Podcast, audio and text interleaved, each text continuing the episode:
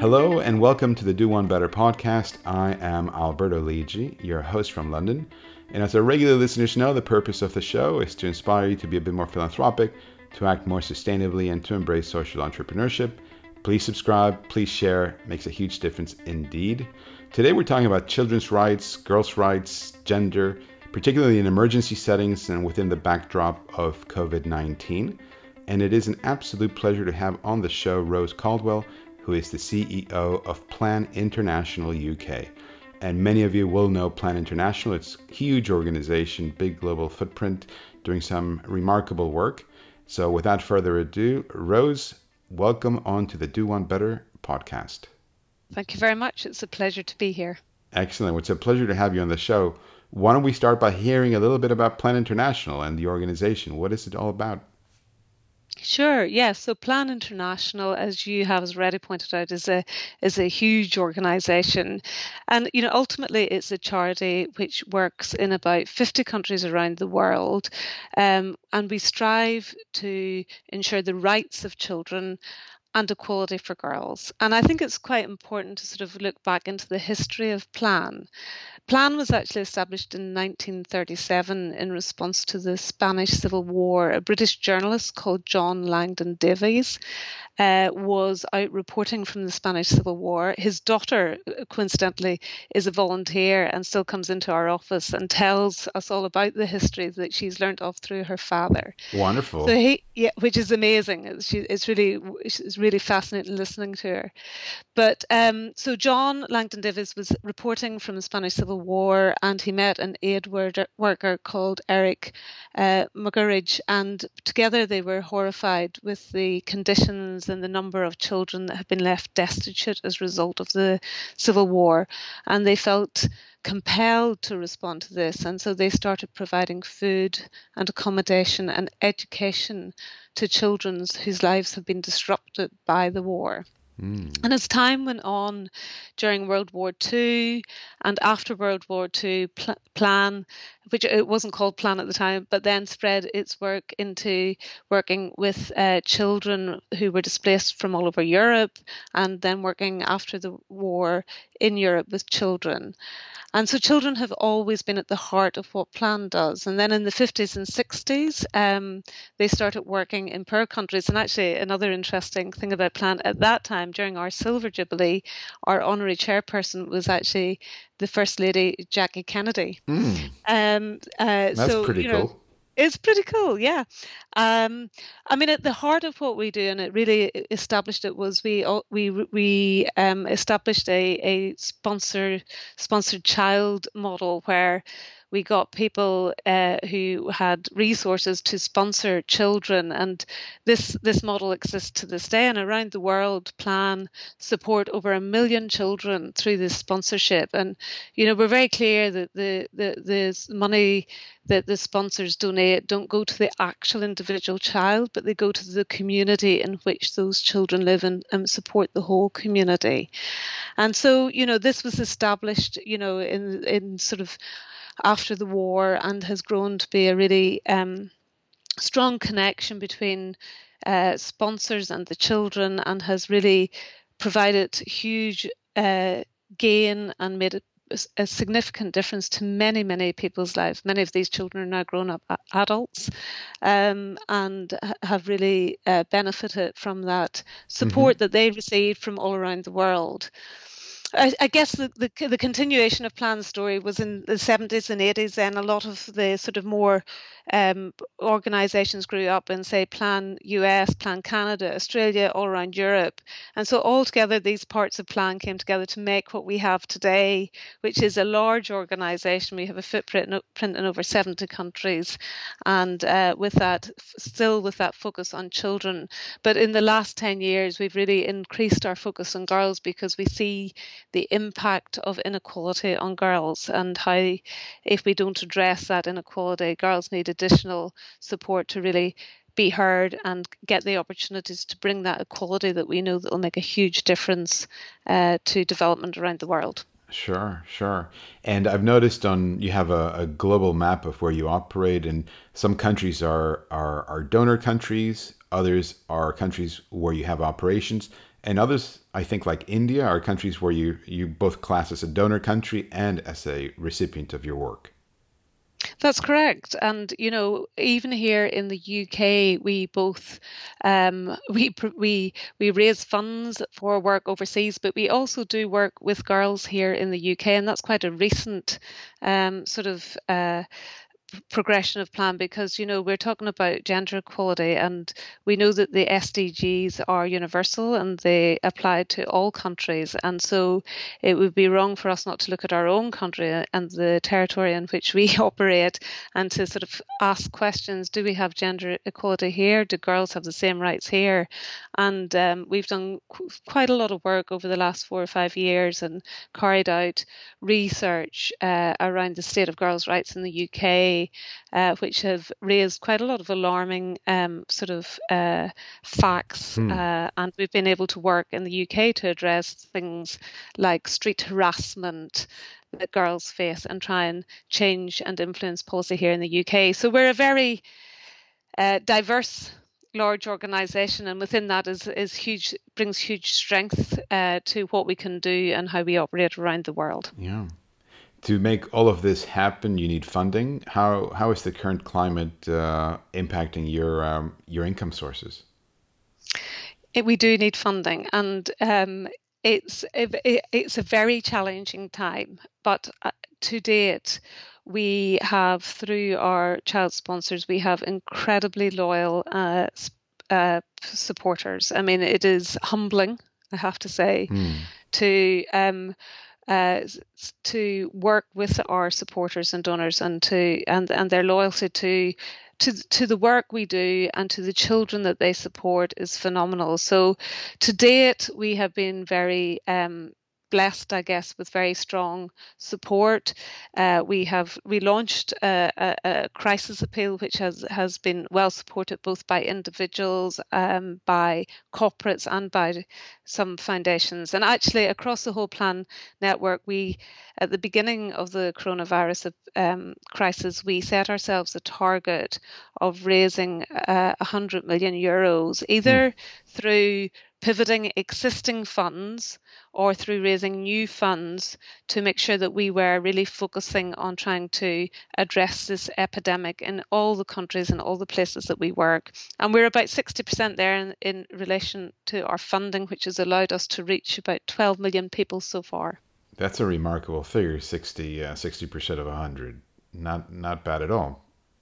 Not bad. It's not all new funding. A lot of it has been working with existing donors to pivot the funding that they have given that they had already committed to us but obviously we can't deliver in the same way that we could before and some you know so for example in education schools are closed so how can we work with donors to pivot that funding to make it appropriate and adaptable to uh, deliver programs during coronavirus and we've got a great example of that in ghana where we uh, have a Girls Education Challenge project, which is funded by the British government, and um, it was it had had TV studios and was able to do broadcasting, and we've been able to adapt this and work with the Ministry of Education to uh, develop programs that we can now broadcast out to all children around Ghana to make sure that they are still getting education during this time when schools are closed down. So that's just one example of how we've adapted our existing funding to make sure that it is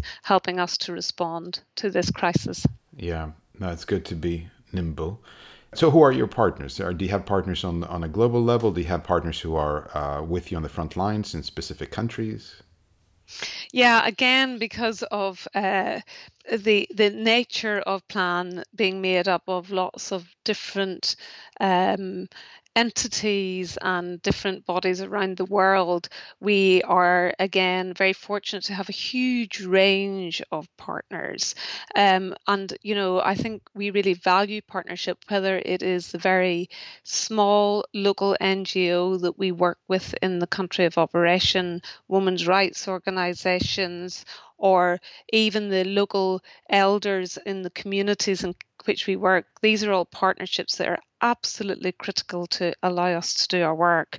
Then at a at a at a more global level, we have you know partnerships with um, some fantastic organisations like the Lego Foundation mm. or Unilever, and so these corporate relationships. Um, we have a fantastic relationship with AstraZeneca, who has uh, been supporting us for many years. So we have many partnerships, all sorts, uh, corporate and governmental, um, and again, of course, in the countries in which we operate, we work very closely with the governments of those countries and the local authorities in those countries to make sure that we are working in line with their programs. And you know you can't ever go into a country and not work within the framework of that country. Sure sure.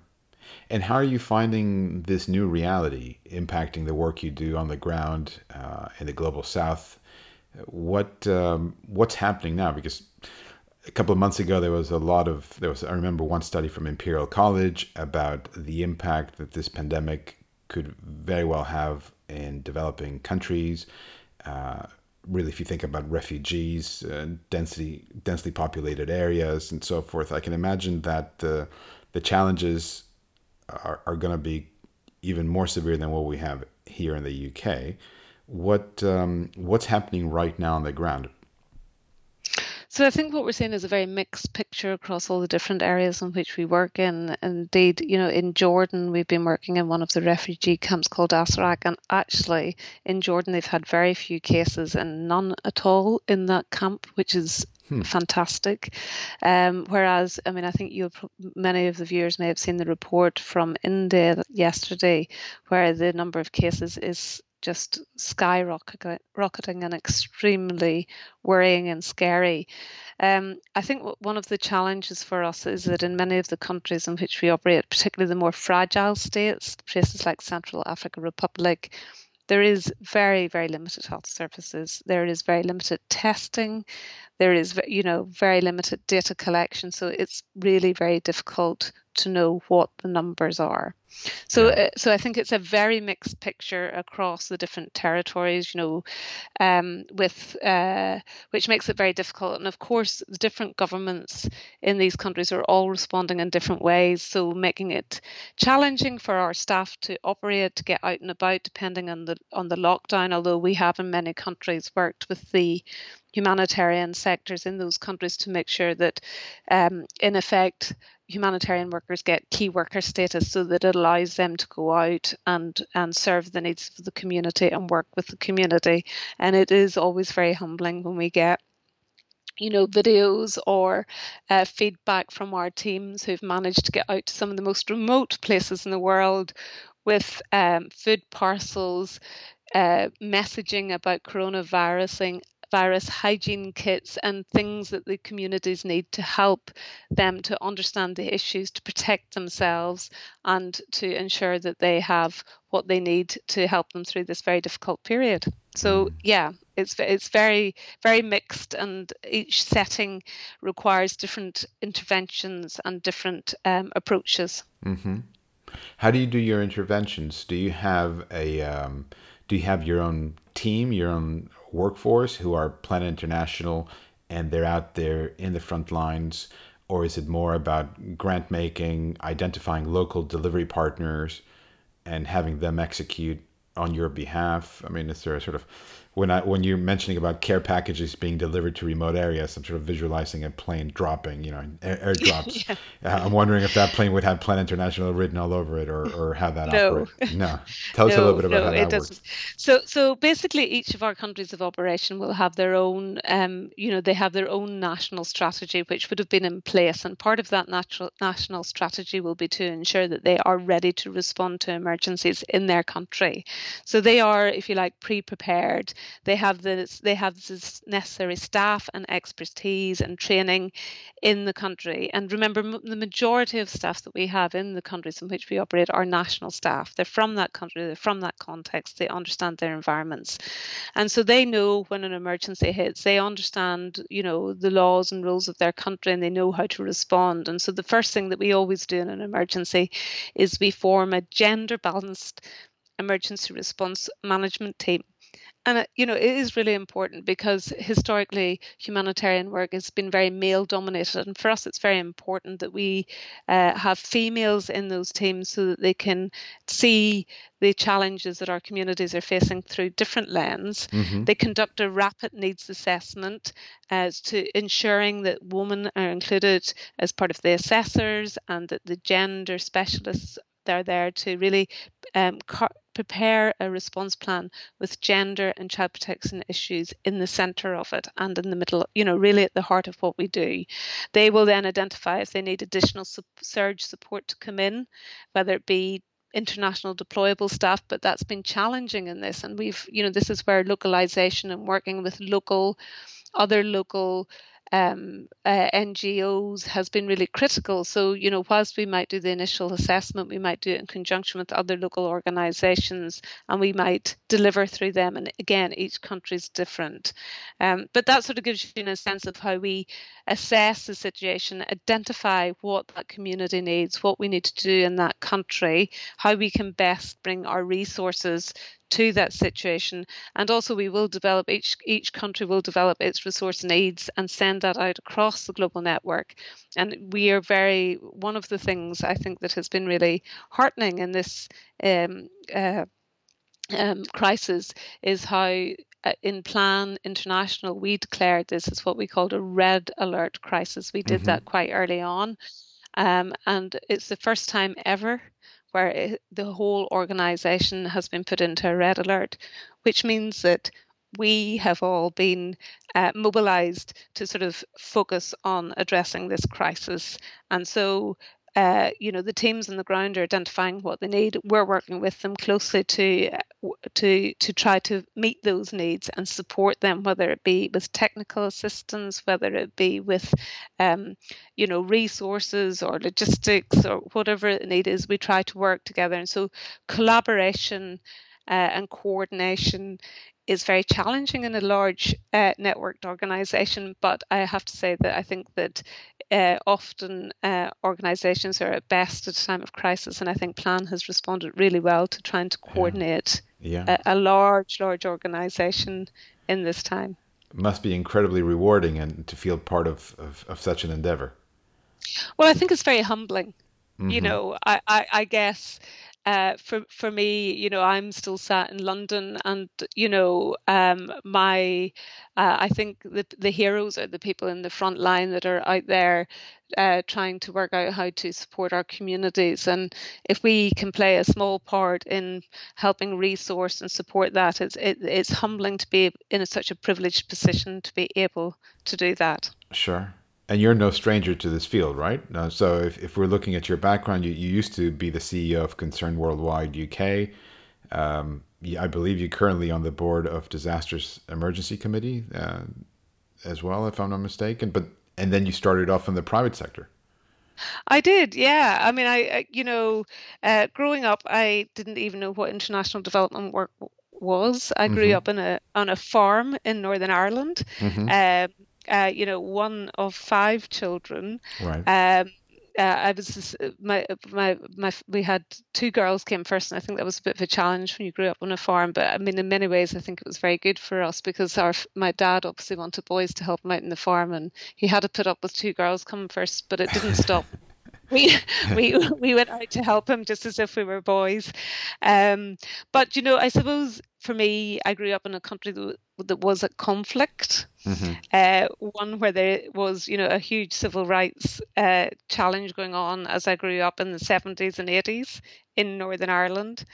And I guess, you know, that probably had a quite a significant impact on me as a fairly curious child. I couldn't really work out why those, why our neighbours were apparently really different to us which you know obviously they were because they were a different religion mm-hmm. but i couldn't really work this out and you know northern ireland at that time was a very inward looking and quite isolated uh, part of the world and so I, you know ending up working in the work you know i could never have imagined as a child that i would end up doing this but um, i've been very fortunate and I, I went on to train as a chartered accountant and I did that because I wanted to travel. Mm-hmm. I think, you know, I was very impacted by the 84 uh, famine, Ethiopia yeah, famine, yeah, live aid.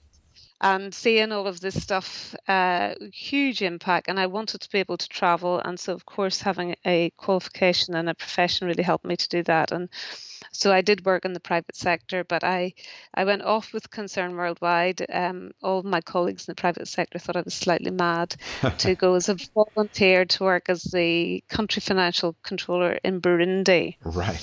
And I, and I have to say, when I came back from that, that was the end of my career in the private sector. I decided I had to work in the not-for-profit sector.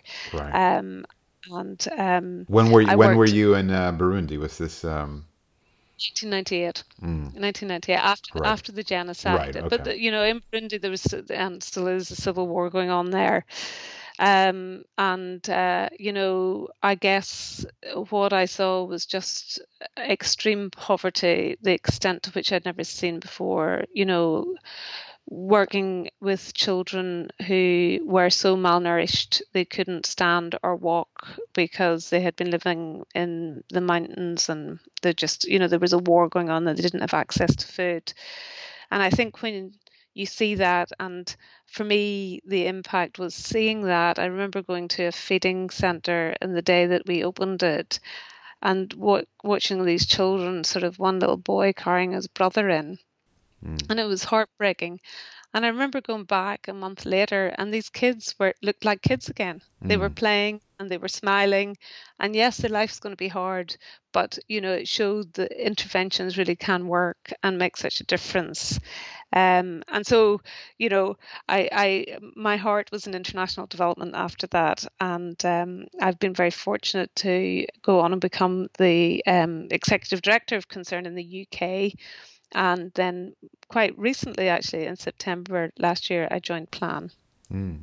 was it a very difficult journey making your? Because I know quite a few people listening to this show are probably, um, if they're not running an organization, they're they're a lot of times aspiring to run one, and um, you know, guests like you are are have the potential to inspire quite a few people who are making that journey themselves right now.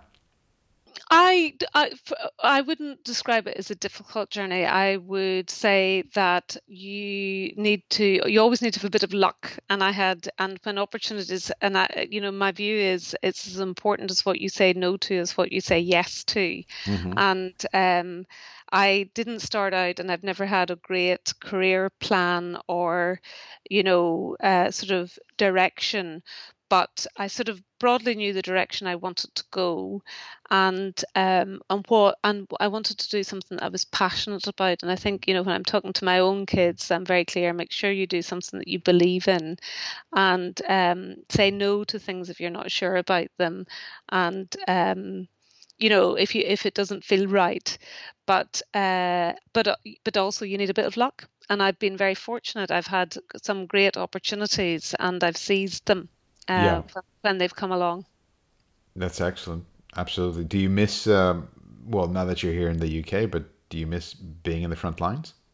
very much so yeah very much so i mean it's um yeah and i and, and i love being able to go and visit our work overseas because it's you know when you work in the uk you can and particularly in a ceo role you know you can find that you get a little bit removed from what's happening at the front line and that bothers me it bothers me a lot Sure. and so it's really important to me that we keep reminding ourselves of what we're doing and why we're doing it and visiting the programs overseas or even you know even watching some of the footage that we get back because at the minute we can't visit our programs it's just so important to really connect with the work that we're doing and remind yourselves why we're doing it and why it's so important Mm.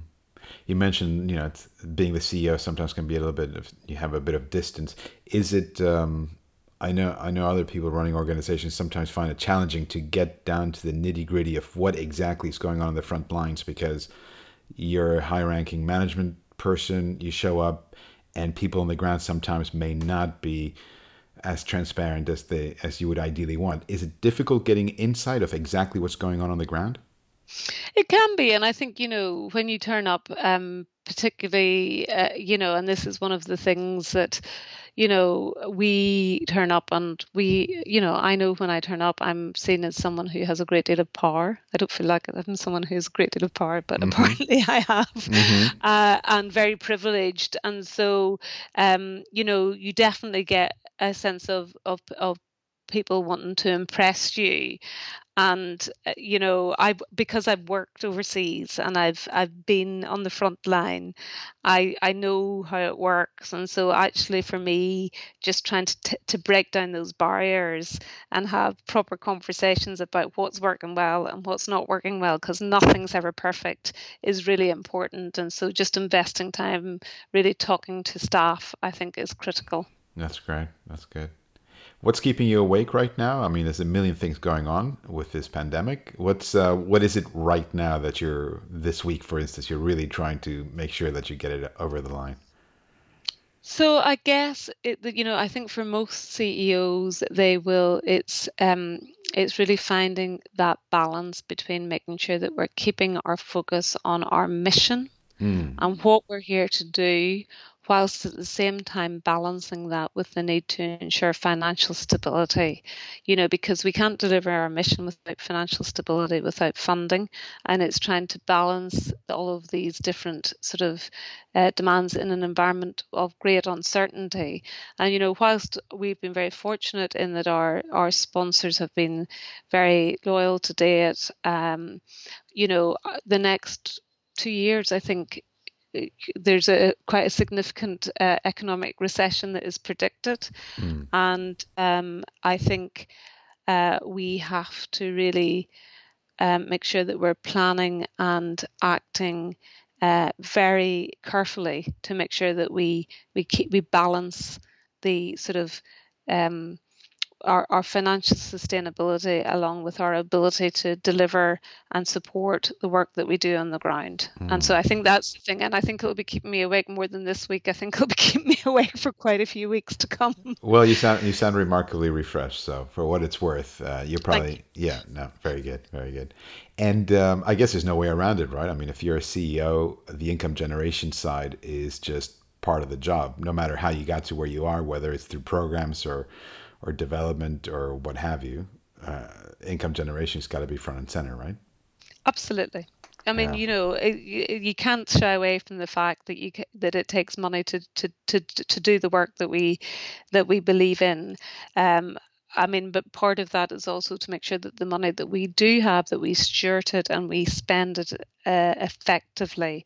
And I think that's really important to me. And that's one thing that I'm focusing a lot on. Are we getting value from what we're spending our money on? Are we spending it on the right things? Is it having the impact that we want it to have? Mm-hmm. And and the answers to those questions aren't always that easy to come mm-hmm. by. Sure. But um, you know, so there is there's the element of making sure that we generate the income, but then that we spend it effectively.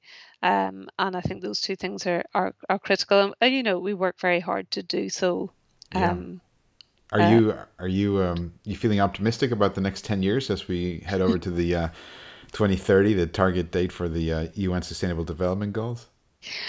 You know, I think to work in international development by you, nature, you need to be an optimist. It is not a sector to work in if you're not an optimist. Mm. So I am, but I'm concerned. You know, we've recently done a bit of work looking at the impact of COVID, the potential impact of COVID in girls. Um, and, you know, we know that um, at the minute, 743 million girls are losing out in education. Mm-hmm. We know that when a girl misses out in education, they're three times more likely to marry when she's a child. We know that for every year of secondary education that a girl completes, a mother completes, infant morbidity reduces by 5 to 10%. So if all girls completed secondary education, childhood deaths could be halved. I mean, that's incredible. Yeah. And we know that girls are losing out in education. We also know that once education restarts, it'll be much harder to get girls back into education because they will be caregivers, the eh, family's economic environment will be you know worse and they may have to go to work or they'll be more likely to be forced into marriage. Mm-hmm. we know that the uh, prevalence of gender-based violence is is is increasing hugely. Um, and we know that uh, many many more girls will not have access to contraception.